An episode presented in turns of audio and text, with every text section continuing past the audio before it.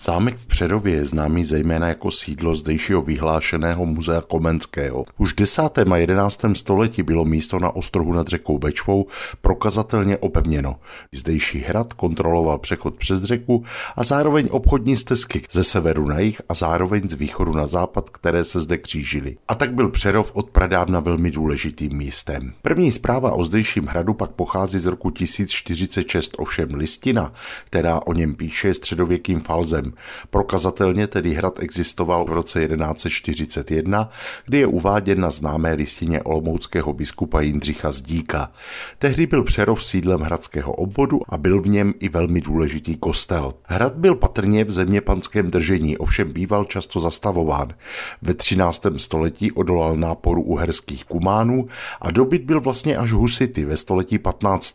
Pak se i na čas zmocnil Ctibor Tovačovský z Cimburka. Na konci 15. století byl hrad v držení Albrechta Kostky z Postupic, nicméně je uváděn jako pobořený a neobyvatelný. V roce 1487 jej pak získal Vilém II. z Pernštejna a postupně jej opravil.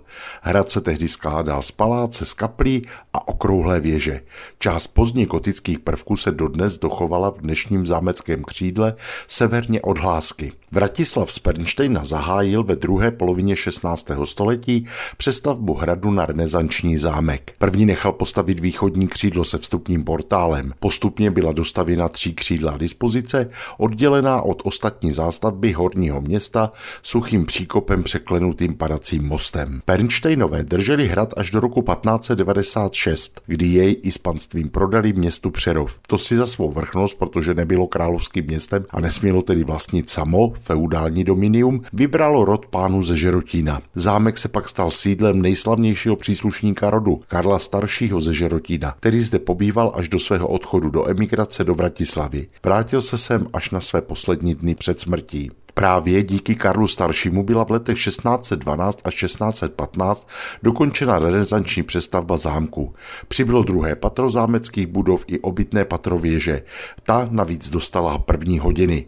V příkopu byly zbudovány konírny a další obslužné objekty. Později se držitelé Přerovského zámku často střídali, přesto došlo v 18. století k barokním úpravám původně renesančního areálu. Arnošt, svobodný pan Petráš, nechal v roce 1772 opravit podobu obrané věže, která dostala tvář jakési vyhlídkové stavby. Další stavební úpravy pak byly provedeny za hrabat z Magnisu, kteří drželi v zámek v první polovině 19. století. Tehdy dostal mansardové střechy, v jižním křídle byl zřízen balkon a z části příkopu příkopu se stala zahrada. Už od poloviny 19. století nebyl zámek využíván jako obytná rezidence.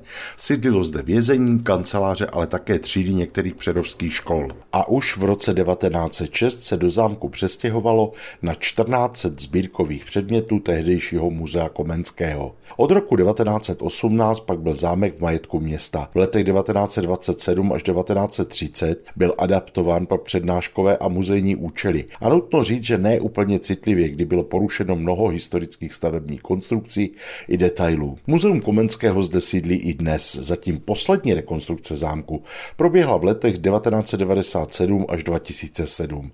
A dnes je zámek opět ozdobou města, byť stojí poněkud stranou toho nejrušnějšího centra, ale každopádně je to místo, kudy kráčeli přerovské dějiny. Pohlednici z kraje mezi Pradědem Hanou, tentokrát od Přerovského zámku, vám po vlnách Českého rozhlasu Olomouc poslal Mirek Kobza.